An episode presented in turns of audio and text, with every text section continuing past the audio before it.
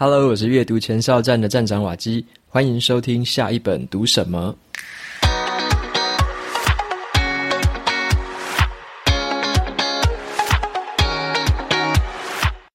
今天我要跟大家分享的这本书还蛮有趣的哦，它的书名叫做《最美五套质感人生穿搭》。这本书是在讲衣服穿搭的一些方法跟原则。它的作者呢是一位流行预测师。这本书在谈的就是一个低管理、高时尚的一个穿衣服的法则。小小的衣橱就可以让你美翻了。今天的节目里面跟大家分享一下我的读后心得，还有书本里面的四个建议。那么本集节目是由博客来赞助播出。每次啊，我只要跟读者聊到说，什么时候是该学投资理财的时候呢？我都会说哦，是景气差的时候，就是最好的学习时机。我为什么会这么说呢？因为啊，当景气不明的时候，大家都很焦虑，这个时候市场的声音是很破碎、很悲观的。在这个时候呢，反而是最适合静下心来学习的时候。我自己的经验是这样子的：景气大好的时候，欣欣向荣的时候，我才不会看理财书嘞。只要看这个数字节节攀升就好了，享受那个财富增加的感觉。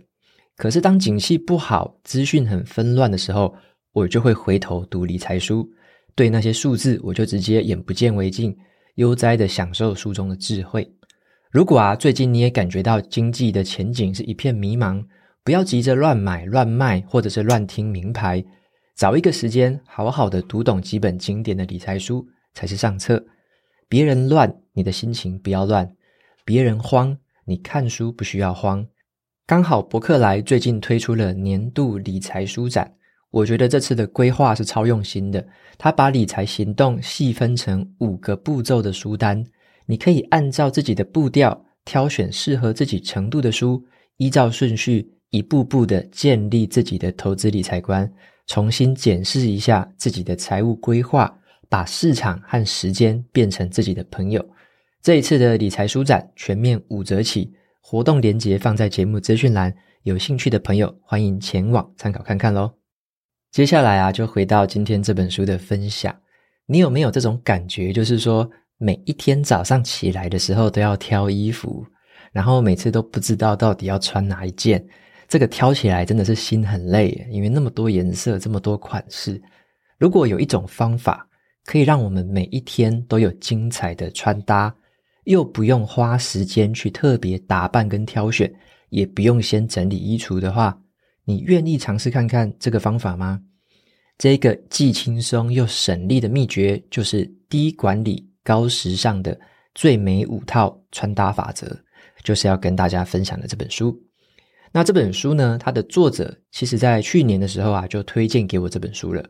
可是啊，因为我自己。好久好久没有买新衣服了，在过去的三年多来，我没有买过任何一件新的衣服，所以我自己那时候就提不起劲去阅读这本书。直到啊，最近越来越多的这个读者，还有一位我的朋友，他们都跟我提到这本书，说这本书很好，然后呢，很棒，可以帮助我们去重新思考一下穿衣服这件事情。再加上我自己终于想通了，我想要去买一些新衣服，特别是衬衫。因为我的衬衫很多都是穿了五年以上，然后有些线都已经脱落了，颜色都已经褪掉了，所以我就想要去买一些新衣服，趁机呢也透过这本书来让我去思考一下，我在挑选衣服的时候，在搭配衣服的时候有没有什么值得注意的地方。那这本书呢有一个点让我觉得非常的有意思，那就是这本书的作者，作者他的名字叫做 Emily。他是住在美国普林斯顿的一位流行预测分析师。他过去二十多年来呢，都在这种流行服饰的产业，然后呢，提供这种流行趋势的一些预测。听起来是一位很时尚，然后呢，一定会有很多衣服、很多不同样款式的鞋子、包包的一个人。为什么这本书他鼓励的方向，好像是叫我们少买一点衣服？或者说不用拥有这么多的衣服，只要有五套衣服就可以了。为什么会这样子呢？我当时就觉得这个反差真的很大。直到我读完之后，我才终于恍然大悟，原来啊，穿衣服不只是穿衣服而已，而是一种可以结合简约、幸福跟美感的生活哲学。虽然说书本里面的主要对象是女性的读者，书中的范例啊、跟照片还有说明都是从女性的角度出发，可是我觉得无论性别都可以从这本书获得这种焕然一新的穿衣服的观点，帮助我们重新思考衣服穿搭的这件事情。特别是男性读者，你也可以买来送给你的女性朋友，或者是你的伴侣。我觉得这本书会对于在衣服的穿搭跟购买上面有很大的帮助。那么紧接着，我们就先来说一下什么是最美五套。这个五套到底是什么意思？具体来说，到底该怎么做呢？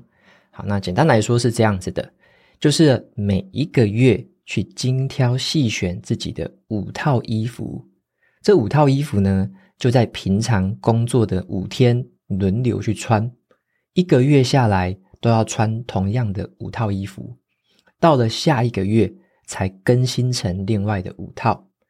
这个方法就是说呢，你把这五套衣服就挂在自己的床前，每天早上一起床，五套衣服最美丽的衣服就挂在你的房间待命。你不需要再去翻衣柜了，也不需要再考虑穿什么，光是这个景象就会让你觉得生活是美丽有序的。你就挑选其中一套衣服就可以出门。所以这个最美五套法则，就是可以让你每一天都不用花时间去想穿搭了，但是你出门的时候就是穿着最美的一套衣服出门。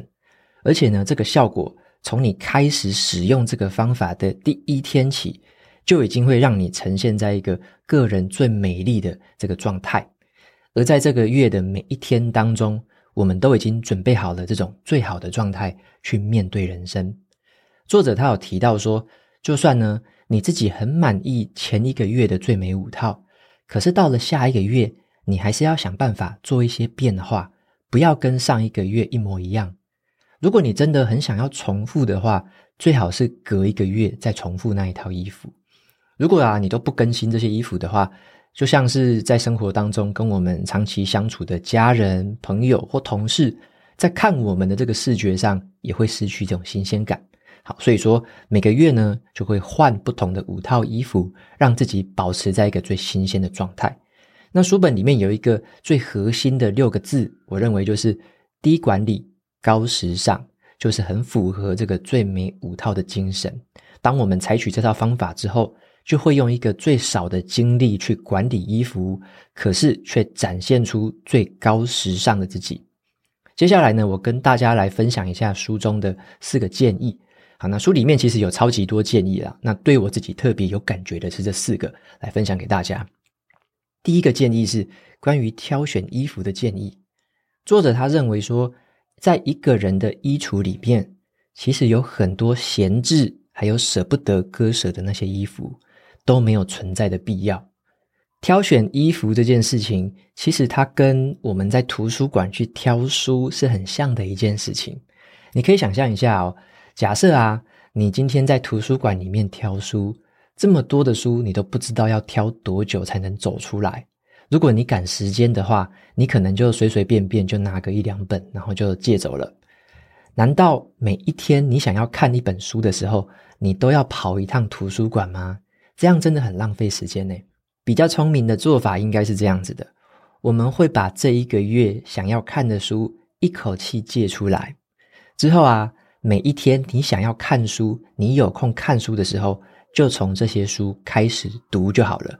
好，就是说不要每一次都跑图书馆又再挑选一次书籍，这个真的浪费时间。那么最美五套的建议就是这样子的一个原则：我们不要每天都在翻衣柜，然后都在。烦恼着要怎么搭配衣服，而是呢，在每个月的一开始，就把最美丽的五套就先规划好了。这个月就是穿着这五套，每天展现出最漂亮、最美丽的自己。所以，最美五套可以大幅的省下我们每一天挑衣服的时间。再接下来呢，是第二个建议，就是关于购买衣服的建议。作者他认为说，买衣服的时候最好是以一套当做单位，而不是以一件当做单位。所以在购买的时候，我们要注意哦，搭配一次就可以了。你买的这些衣服，它是不是可以成为一个套装？它能不能够制成一套，让上半身跟下半身都是彼此的首选。这样子一来，以后你只要穿这一套衣服，就是这样子的搭配，以后就这样子穿就可以了。在书里面有一句话，我觉得非常有意思。他说：“百搭其实是白搭，你只需要五套衣服而已。”好，因为很多人会想要挑百搭的衣服，就说：“诶，这个百百搭，到处都可以搭，跟什么衣服都会配。”但是这个其实是不太正确的心态。为什么呢？作者他是这样说的：“他说，百搭衣服之所以会成为百搭。”就是因为这些衣服它没有太鲜明的主张，或者是太特别的颜色或图案，它才可以担任配角，不会抢戏。好，所以说这种衣服叫做百搭。一旦我们用这种心态去挑选衣服，就会发现哦，自己买了一堆特色不明显，也没有办法展现个人特质的单品。因此呢，不要为了百搭而买衣服。而是要为了穿起来最好看而买衣服。作者引用了一段张爱玲曾经说过的话，她说：“衣服就是一种语言，随身带着的一种袖珍戏剧。我们其实就是自己人生的主角啦。我们要取悦的人就只有我们自己而已。我们只要专注着穿那一些适合自己的穿着，其他的品相你大可以通通忽略。”作者他认为说，专攻某一种衣服的品相，会让生活变得简单，而且越穿越好。相反的，如果你都到处买一堆有的没有的品相，全部的品相你都想买，都想要穿的话，这样子反而更难累积经验，更难穿搭出自己最适合的样子。所以，最美五套的原则就是，只买那一些能够成套穿起来最好看的衣服。在接下来呢，要分享的是第三个建议，是关于衣服版型的建议。我觉得书本里面有一个观点是很中肯的。他说，穿衣服是为了自己，是为了让自己被称赞，而不是让衣服被称赞。这个里面的关键呢，就是版型。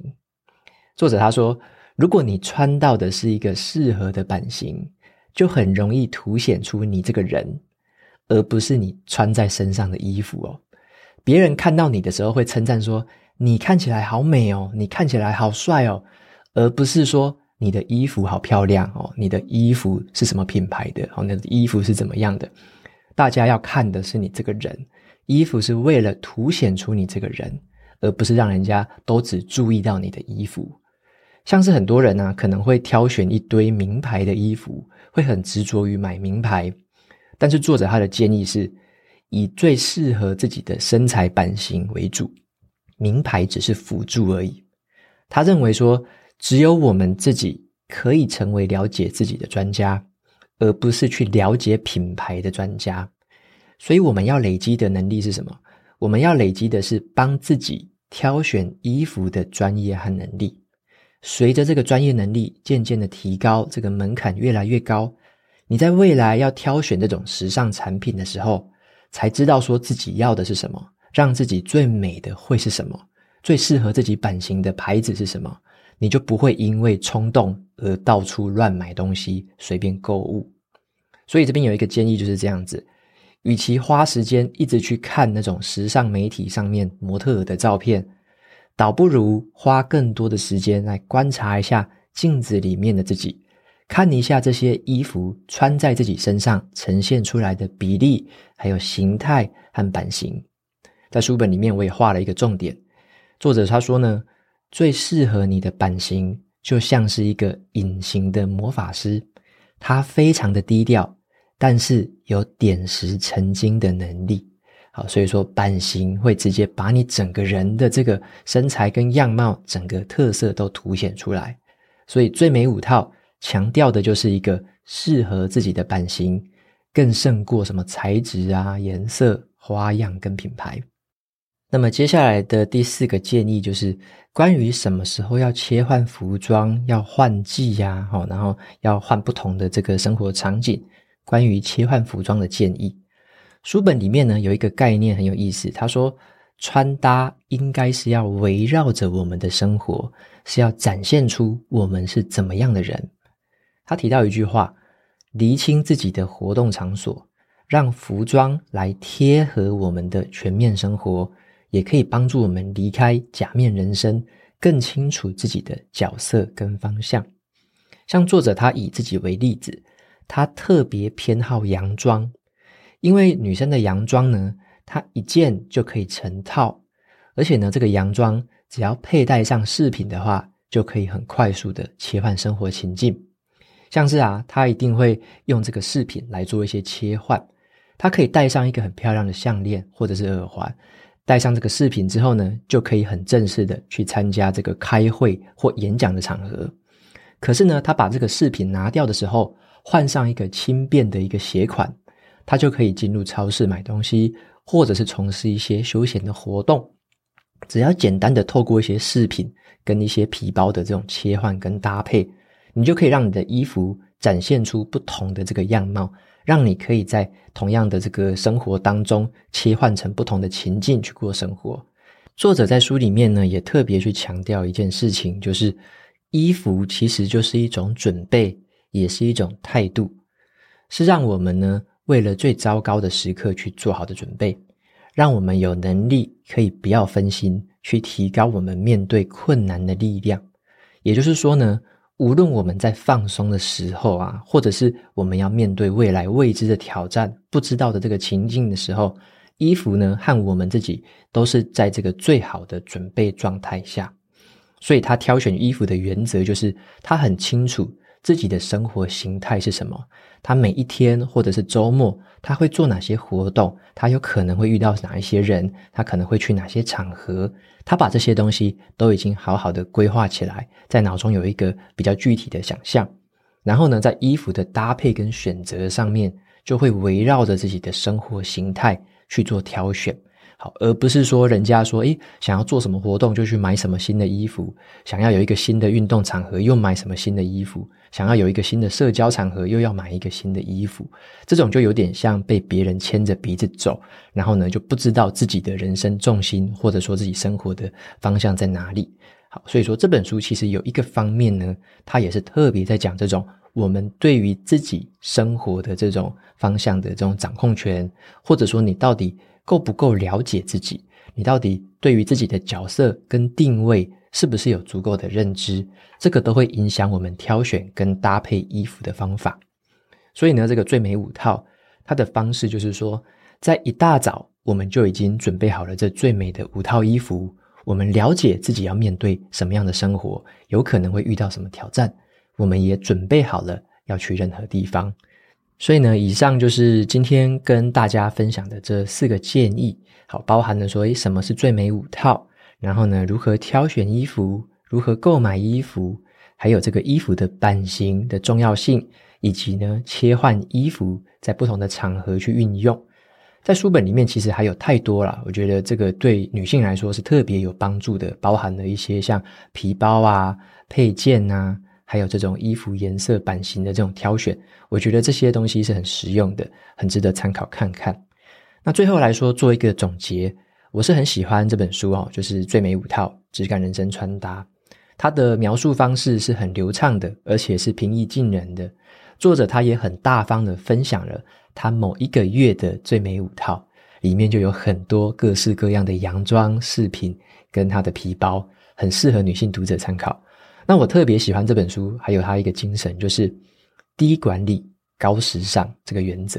好，前面也曾经有跟大家说过这六个字了，让我印象非常的深刻。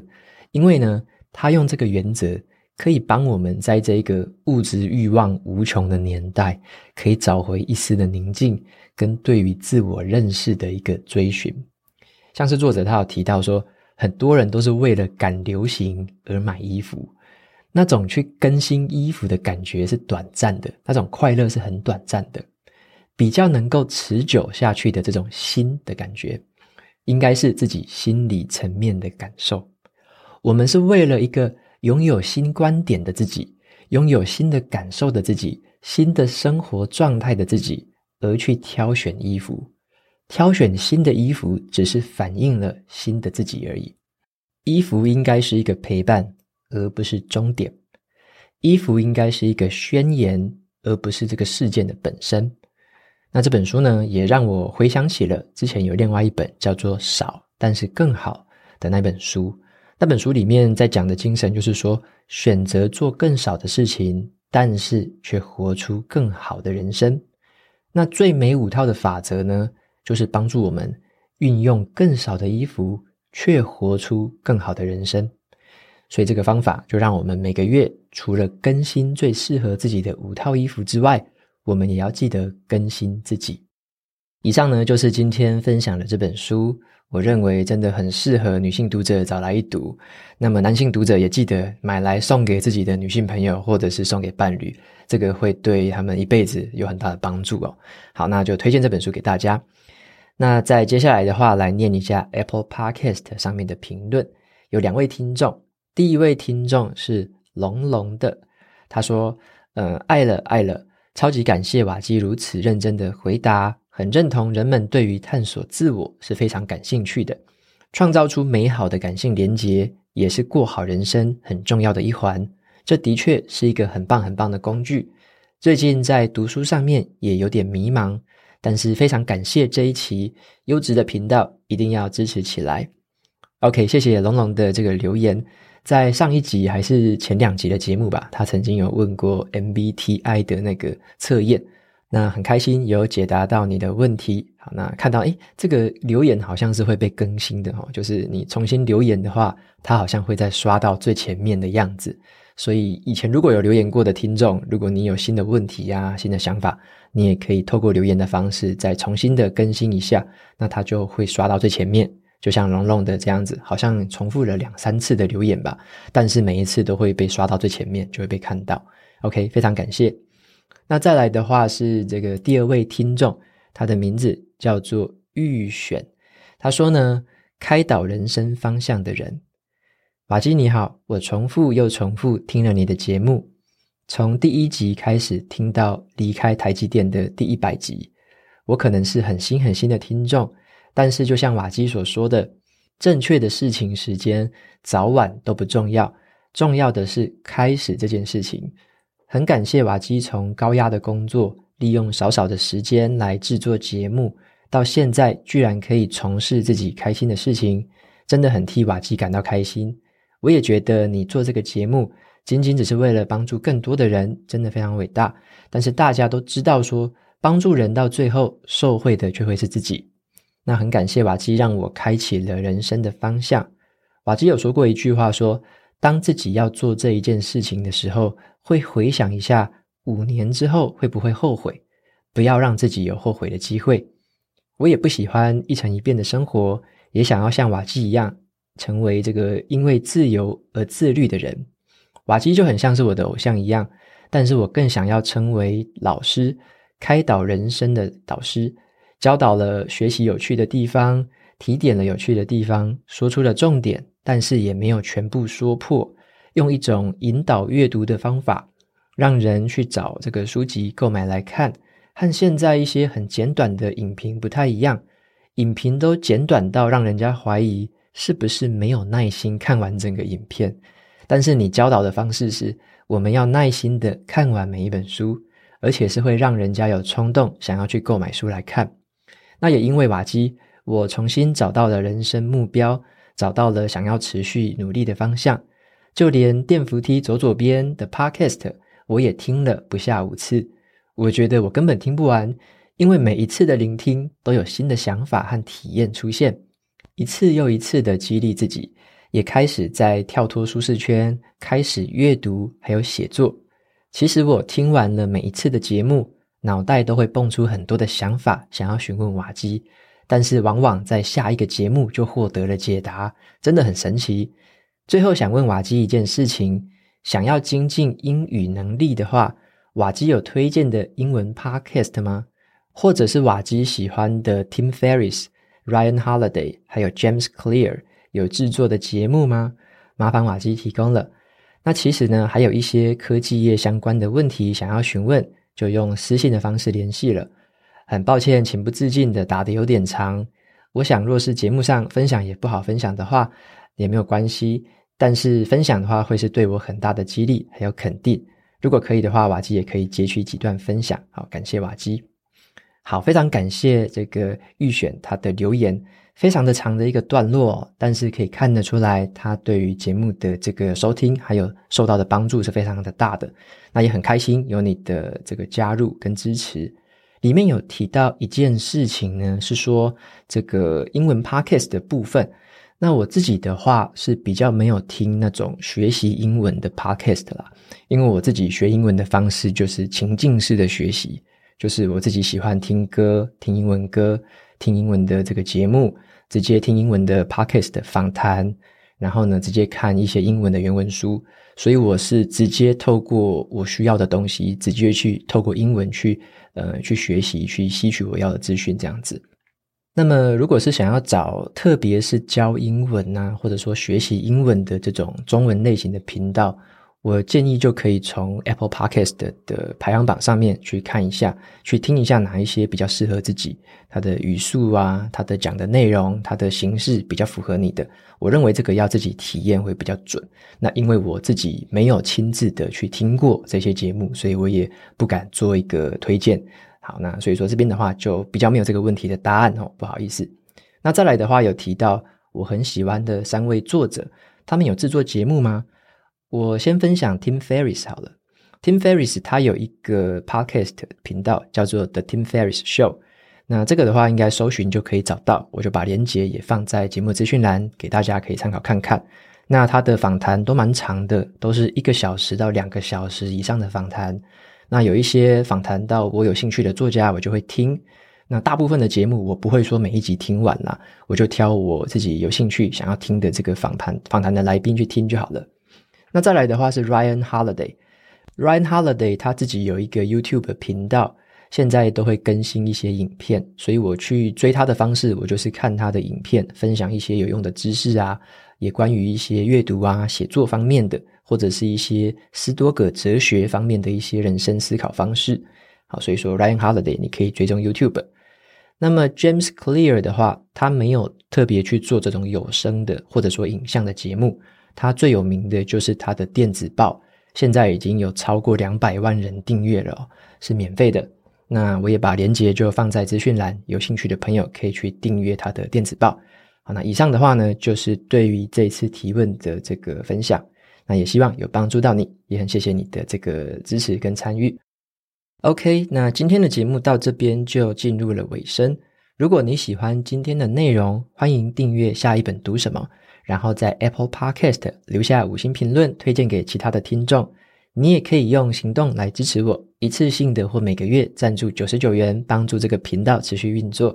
如果你对于这个频道有任何的想法，或者是想要问我的问题，都可以在节目的资讯栏里面的传送门连结找到留言给我的方式。我每周呢也会在阅读前哨站的部落格分享读书心得。喜欢看文字版本的朋友，可以去订阅我的免费电子报。好的，下一本读什么？我们下次见喽，拜拜。